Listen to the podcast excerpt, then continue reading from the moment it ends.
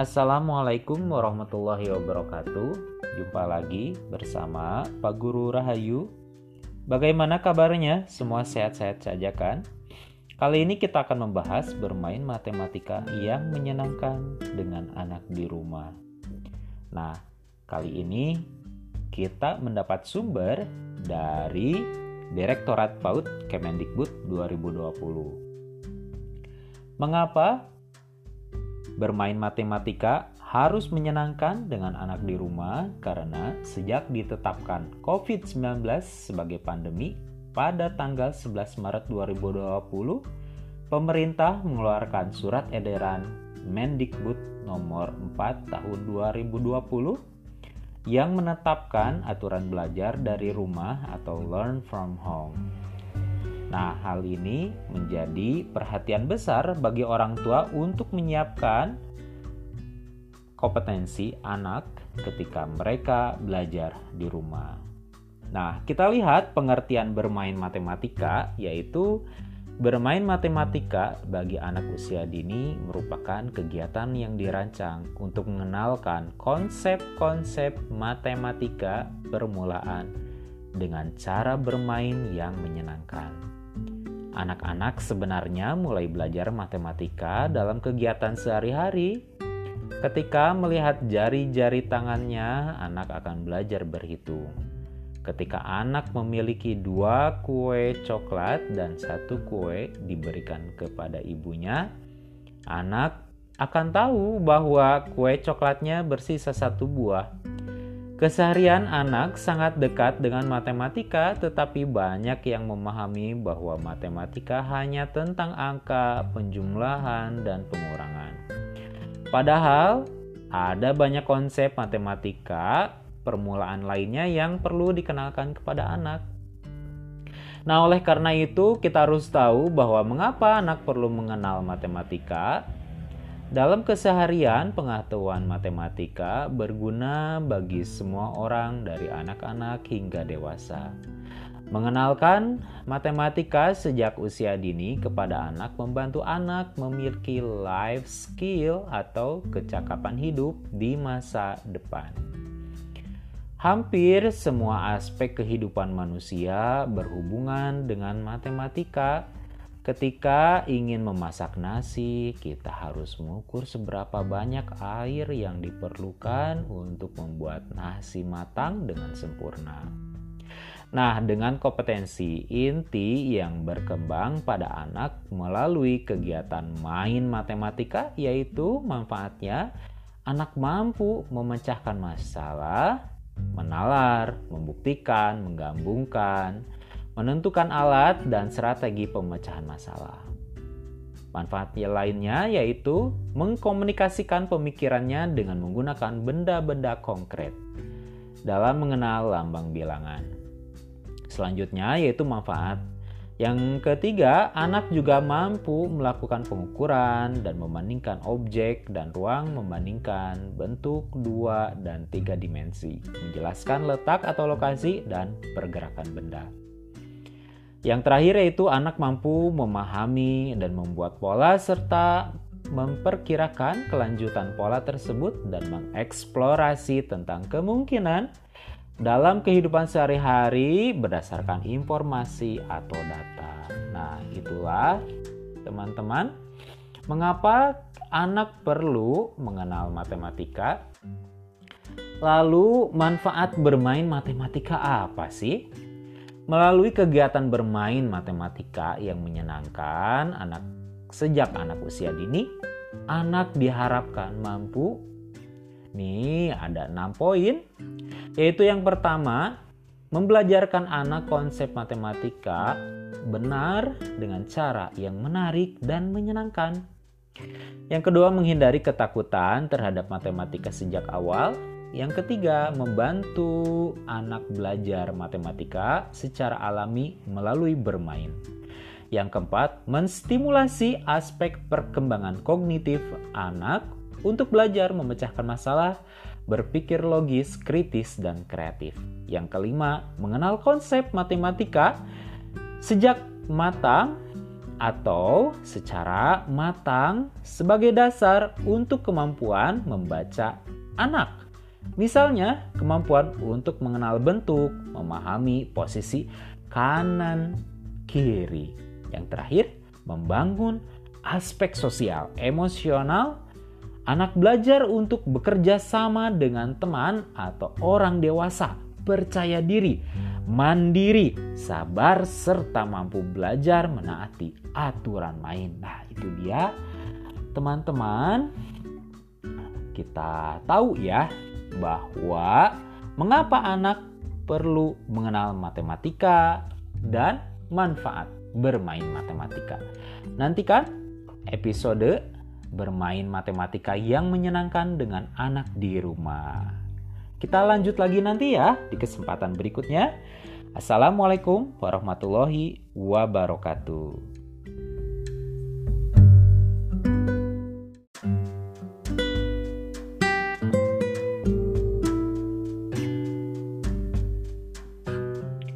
Assalamualaikum warahmatullahi wabarakatuh. Jumpa lagi bersama Pak Guru Rahayu. Bagaimana kabarnya? Semua sehat-sehat saja kan, sahabat Tufaska? Nah, mudah-mudahan kita semua bisa terhindar dari virus yang berbahaya, tentunya didukung oleh pola hidup sehat. Jangan lupa juga selalu makan makanan yang bergizi dan selalu beribadah kepada Allah SWT agar kita semua dapat terhindar dari semua penyakit yang berbahaya tentunya saudara kita, orang tua kita, atau orang-orang kesayangan kita. Kali ini Pak Guru Rahayu akan melanjutkan pembahasan yang telah lalu yaitu bermain matematika yang menyenangkan dengan anak di rumah. Kali ini kita akan membahas tentang kegiatan untuk mendukung agar anak memahami konsep matematika. Nah, ini adalah kegiatan permulaan ya, sahabat Tupaska. Terdapat 8 aktivitas yaitu mencocokkan, mengelompokkan, seriasi, geometri, pola, bilangan, grafik, dan pengukuran. Nah, kita bahas yang pertama dulu yaitu mencocokkan.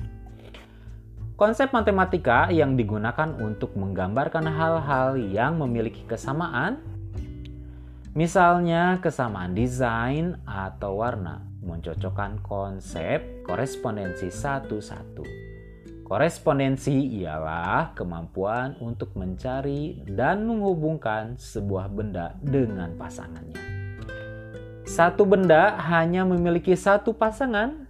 Kemampuan mencocokkan merupakan konsep matematika paling awal yang harus dikembangkan dan merupakan bentuk dasar perkembangan dari kemampuan berpikir logis. Kegiatan mencocokkan dimulai dengan mengidentifikasi persamaan dan perbedaan objek atau benda. Nah, sahabat Tufaska di rumah bisa menyiapkan gelas plastik yang memiliki warna yang sama. Nah, kalian tentunya harus mencari pasangan dari gelas plastik tersebut, misalkan pasangan warna yang sama.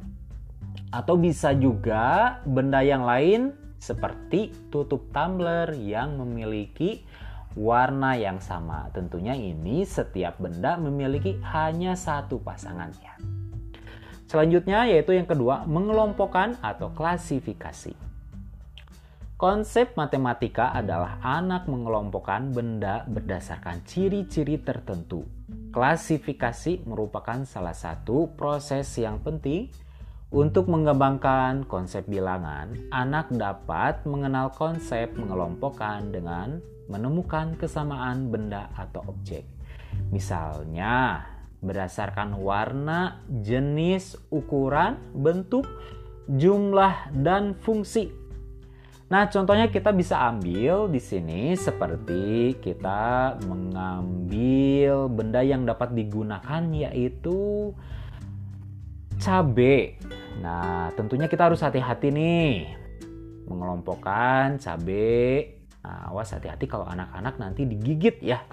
Sahabat Tufaska, atau misalkan benda yang lain bawang, ada bawang putih, bawang merah atau kacang-kacangan. Nah, nanti diklasifikasi oleh anak-anak. Dimasukkan ke wadah masing-masing. Misalkan di sini ada lima objek. Yang pertama kacang, kacang tanah, atau bisa juga kacang hijau. Terus kita pilih bawang merah, bawang putih, dan cabai. Nah, ini diacak semuanya. Lalu anak disuruh memasukkan ke dalam wadah dengan benda yang sama. Misalkan kacang semua dimasukkan, kacang semua, kacang tanah, kacang hijau dipisahkan. Nah, anak diberikan tugas seperti itu. Lalu selanjutnya seriasi. Seriasi adalah kemampuan untuk mengatur atau memosisikan objek berdasarkan perbedaan dan variasi. Seriasi adalah kemampuan yang lebih tinggi dari membandingkan.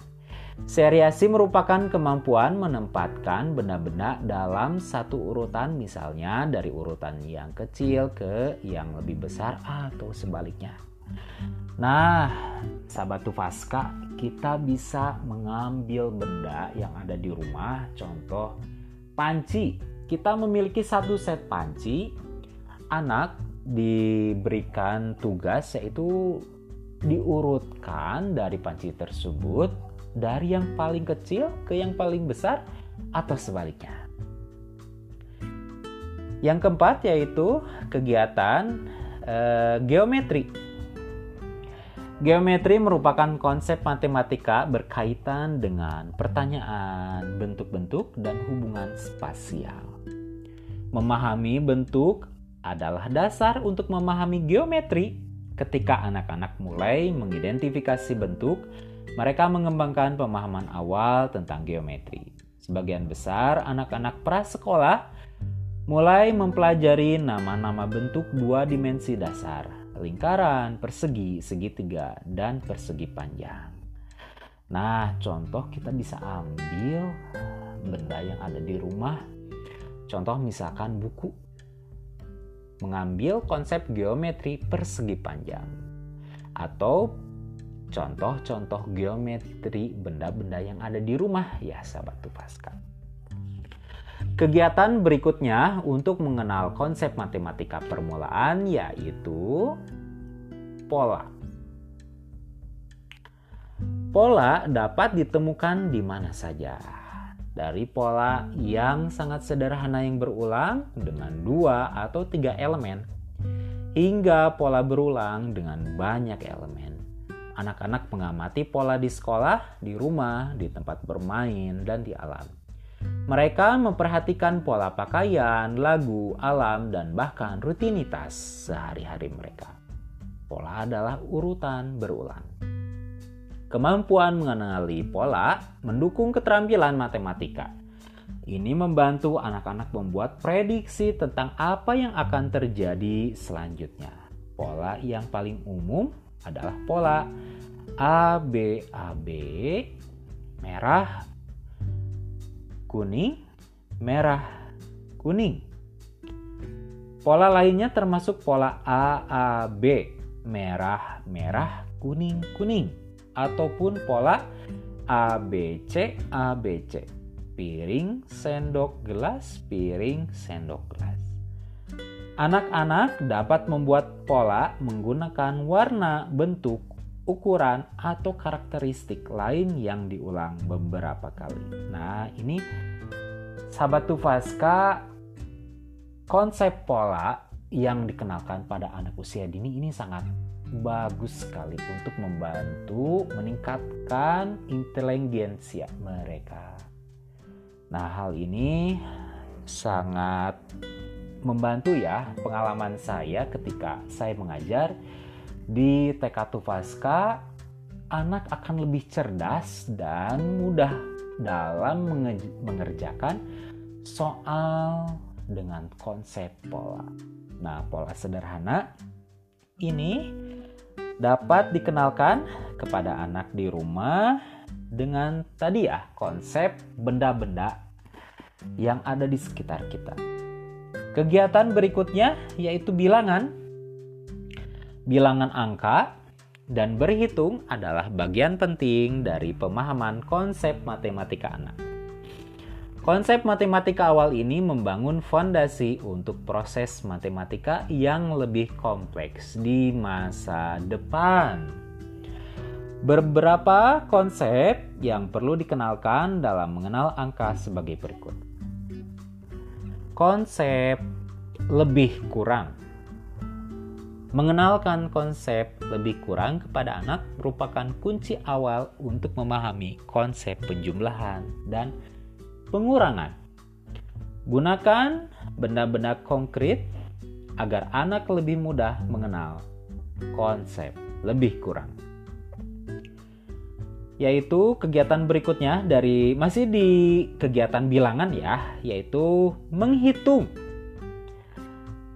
Pengenalan angka pada anak usia dini diawali pemahaman konsep bilangan, transisi, dan lambang bilangan. Konsep tahap pemahaman konsep anak dikenalkan konsep bilangan menggunakan benda konkret. Contohnya dikenalkan konsep bilangan satu dengan memegang satu buah sendok. Selanjutnya, setelah anak memahami konsep bilangan, anak akan berada pada tahap transisi dari benda konkret ke lambang bilangan. Dalam masa transisi ini, setiap anak butuh waktu yang berbeda sesuai dengan kemampuan masing-masing anak. Kegiatan yang dapat dilakukan misalnya anak ditunjukkan angka 2 kemudian mampu mengambil dua sendok. Atau anak ditunjukkan angka dua kemudian menunjukkan gambar dua sendok. Kegiatan, nah ini kita bisa contoh ya kegiatan yang bisa dilakukan antara lain eh, orang tua perlu melakukan kegiatan yang sejenis berulang-ulang agar anak matang dalam masa transisi ini. Pemahaman lambang bilangan muncul dari perkembangan atau pemahaman konsep dan kematangan di masa transisi. Anak memahami lambang bilangan berarti anak paham bahwa lambang angka 5, ya angka 5 ya, lambang bilangan angka 5 menggambarkan konsep bilangan 5. Nah, ini justru memang sangat penting eh, sangat dasar sekali sebelum anak memahami lambang bilangan. Kadang kita suka nggak sabar ya Pengen cepet-cepet anak lancar dan pintar berhitung tanpa mengenalkan konsep dasar terlebih dahulu. Nah, di sini kita sebagai pendidik atau orang tua perlu terus-menerus menguatkan pemahaman konsep bilangan pada anak. Namun, untuk sampai pada tahap memahami lambang bilangan bergantung kemampuan dan perkembangan tiap-tiap anak stimulasi, dan penguatan pendidik atau orang tua. Masih di konsep bilangan, yaitu urutan. Konsep matematika permulaan yang perlu dikenal anak sebelum berhitung adalah mengenal angka. Keterampilan awal anak dalam mengenal angka di antaranya mengenal dan menyebutkan angka, mengetahui urutan angka memahami bahwa ketika menghitung setiap angka berhubungan dengan benda atau objek yang dihitung. Mengetahui angka terakhir yang ditulis adalah jumlah benda atau objek. Mengetahui angka yang lebih tinggi mencerminkan jumlah yang lebih besar. Nah, kita sampai pada kegiatan berikutnya yaitu ketujuh, grafik. Pengetahuan tentang grafik merupakan konsep matematika yang dapat dikenalkan setelah anak mampu memilih dan mengelompokkan benda. Membuat grafik merupakan cara untuk menampilkan informasi atau data yang diperoleh misalnya anak membuat grafik sederhana tentang baju yang dimilikinya. Contoh lain adalah membuat grafik sederhana dengan menggunakan baskom yang dimiliki mama di rumah seperti nah kita mengurutkan misalkan ada beberapa baskom misalkan contoh ada lima baskom yang berwarna merah kita jajarkan lalu ada baskom yang berwarna hijau eh, empat buah Ada baskom yang berwarna biru dua buah. Nah kita bentuk berurutan secara grafik. Kalau nggak ada baskom, bisa apa saja misalkan bisa buat dari kertas yang kita bentuk berbentuk lingkaran, kita susun sesuai urutan warna. Nah, kita bentuk menyerupai sebuah grafik. Lalu kegiatan yang terakhir yaitu pengukuran. Pada tahap awal mengenalkan pengukuran pada anak, guru atau orang tua atau pendidik perlu mengenalkan konsep lebih panjang, lebih pendek, lebih ringan, lebih berat, lebih cepat, dan lebih lambat. Tahap berikutnya, anak diajak menggunakan alat ukur tidak standar seperti langkah kaki, jengkal, dan hasta. Pada tahap lebih tinggi lagi, anak diajak menggunakan alat ukur standar seperti jam dinding, jam tangan, penggaris, termometer, dan meteran. Nah, kegiatan ini Pak Guru sering melakukannya di TK Tupaska ketika sebelum pandemi ya, semua anak-anak sangat exciting sekali. Nah, para orang tua dapat mencobanya dengan kegiatan yang menyenangkan di rumah. Sekian yang Pak Guru Rahayu ulas pada kali ini yaitu tentang kegiatan konsep matematika permulaan. Nah, kita akan lanjut di perjumpaan pada podcast berikutnya ya, sahabat Tufaska. Nantikan podcast yang akan Pak Guru ulas lagi. Sampai jumpa lagi nanti. Assalamualaikum.